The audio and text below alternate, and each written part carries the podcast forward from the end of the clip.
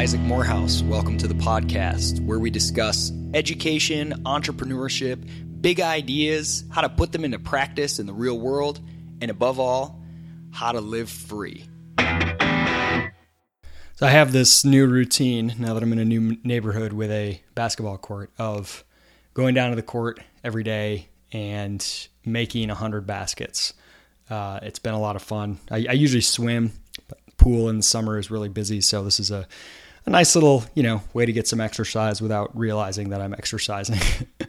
so anyway, on the way back from shooting hoops today, I started thinking about the type of basketball player I am, and started thinking about strategy and not just basketball but you know sort of life business success and you hear a lot of, especially if you're into like you know the the Robert Greene, the, the laws of power, um, things like that.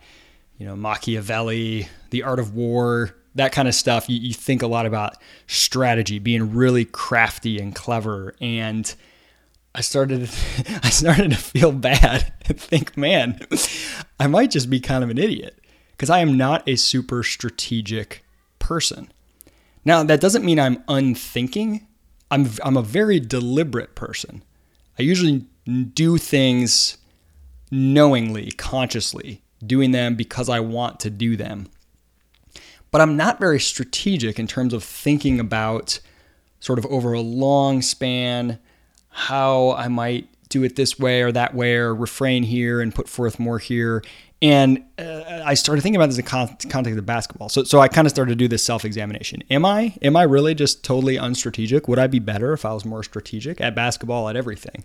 Um, and the way I play basketball, I am not very good. I don't have a very good shot. I don't have a lot of natural skill uh, at the game of basketball and a lot of natural grace. And all through junior high, high school, playing basketball, my biggest advantage was always hustle. I was usually fast and relentless. And I got a lot of fouls because I was really aggressive, but I never let up. And so I started thinking about even when I play pickup games today, I don't I'm not one of those people who reserves my energy. So I don't I don't, you know, hold off on on huge bursts of energy and sprinting up and down the court on plays where it's not very important uh, and then save it for the plays where it's really important, which is a strategic use of energy. That's not laziness. That's just recognizing that you have a finite amount of energy and you want your legs under you when the big shot comes or the big moment comes. Um, and there's no need to burn up the energy at times that are less important. I don't play that way. I'm just full on, all out every play. Uh, which means that you know I often don't have as much energy as some people who have sort of saved it for the big moment. Um, but I'm kind of, you know, throughout the whole game, I'm just like unleashed. So there's sort of three ways that I thought you could explain that behavior. One is just that I'm stupid and that I don't think enough, uh, I'm not strategic enough. And, and that's definitely a possibility. I mean, maybe I'm just not a very smart basketball player. That, that's a possibility. That's on the table. Um, the other is that I play for the joy that I get more than the sort of outcome of each play or of each game. Now, I'm highly competitive and I want to win, but I enjoy playing sort of over the top aggressive. I, I have a happier, more fun time. I feel better about myself. I'm more proud and excited and just in the groove in a flow state if i'm diving for loose balls and sprinting down the court when nobody else is and kind of playing a little bit a little bit out of control high energy throughout so if I'm just pursuing my own joy in the moment, um, that's another explanation. But another explanation is maybe as I thought more about it, I thought about when, when I just think about it in the abstract, it can it can seem not very strategic to, to you know treat all plays as worthy of maximum energy. But that's in a vacuum. That's comparing to an optimal world where by conserving my energy, I can come up big in the big moments. But comparing it, I started to think about what would happen for me given my limitations and skills and whatever, if I played that way. Now, because I'm not that good, because I'm usually not the best guy on the court, the difference between Isaac with 100% energy and the guy I'm guarding or the guy who's guarding me with 100% energy, they probably have the advantage on average. most of the time, you know, certainly if I'm playing with people that play a lot of basketball. Okay. So me having being at 80% instead of 100% in there, it gives me a little bit better odds, but the odds are still in their favor and the difference is pretty small, that marginal difference.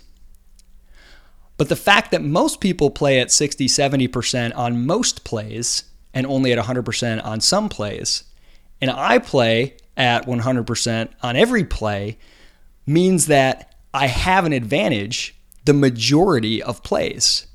Because me playing at 100% and somebody who's better than me playing at 60, I probably still have an edge. Now, most of those plays are not very important and it doesn't result in much. But enough of them do that if I have the advantage over someone who's better than me five times in a game because I'm playing at 100% all the time, and they have the advantage over me the times when they choose to go 100% and reserve their energy for that big crossover move or whatever. They probably were going to beat me anyway on that move. Um, so me not being at full strength, you know, uh, is, is a small advantage. But so anyway, I mean, you get the point. I'm, I'm getting I'm getting overly descriptive here. But the, but the point is, I actually think when I think about it, I don't think if I were trying to be strategic, which I'm typically not, I'm deliberate and I love to play that way and I just always have, but I haven't sat down and thought, okay, let's run the numbers. Let's see. You know, if I if I play at 100% and he's playing at 60%, I, I don't I don't think that way. I kind of have no patience for that. I just want to um, sort of go with my gut. But I think my gut is actually far more strategic than I may be at first gave gave credit for. I think the way that our minds calculate is truly beyond most of our ability to comprehend our, our minds without us consciously thinking about it. I know I've talked many times on here about you know using the economic way of thinking, why seatbelt laws um, tend to increase rather than decrease injuries from accidents because people drive more risky when they have a seatbelt on. That's not a conscious choice. They didn't sit down and plan out how much faster they're going to drive, how many red lights they're going to go through with and without a seatbelt. But our brain has an ability to calculate sort of risk and risk reward calculations based on our own preferences. And I think following my gut instinct, which is just to go all out on every play, that's just who I am. That feels like the right style of play for me. It turns out is likely the best strategic decision I could make given the skill set that I have. And I think there's something to be drawn from here. It doesn't mean be unthinking and don't try to be strategic and whatever else. Again, I'm, I'm, I'm deliberate about everything I do. I'm thinking, I'm aware that I'm doing this and I'm choosing to do it, um, you know, because I enjoy it, because it feels good. But I think oftentimes we assume that just doing the thing that feels right in our gut is not thought through enough and it may or may not be, but you, it takes a lot of self honesty. I mean, I, I don't just mean doing the thing that's easy, doing the thing that feels right, that feels true, where you're in a flow state where you know this is me being true to myself. You're clearing through your BS. Okay, do not confuse me for saying doing the easy thing, because usually the easy thing is the thing that's that you're lying to yourself hard things are usually the best things where you know you just you feel that sense of pride of like i am being the me that i was intended to be okay? So doing that following that excitement or that energy or that whatever you want to call it that being true to, to, to who you are doing following that gut feeling of like yeah this is it is probably they'll use this as a heuristic is is most likely to be the best strategic decision. I have often seen people try to out strategize their gut. And you'll see this like people who are trying to do networking, for example, in a professional context. And they make up these ridiculously over the top business cards and they're going around handing everybody a business card, trying to maximize the number of hands they shake. And they're, you know, they, they read a book somewhere or they, you know, or they come up and say, Can I do a favor for you? Because they, they heard somewhere that that was a good way to build social capital. But it's all so strategic that it doesn't seem like they're being true to themselves. And if they were, they probably have a unique advantage that other people don't have, or a disadvantage that they can mitigate by just following their gut. I don't have a great crossover or a great jump shot. I have an ability to think every play is as exciting as the next and to not get bored by, you know, plays and moments in basketball that seem unimportant and to, to treat all of them with that. I have a, an ability to be really aggressive. That's my advantage. Seizing that, being the idiot who's out there sprinting when nobody's going down the court for a fast break. Um, every once in a while, those opportunities come up and I win in those situations.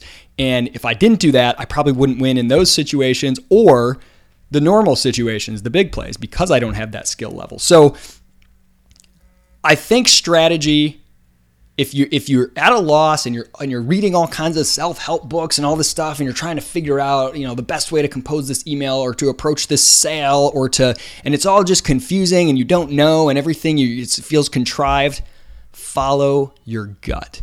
Cut through your BS, go with what feels right in your gut, and I think far more than we assume, that's probably the best strategic decision.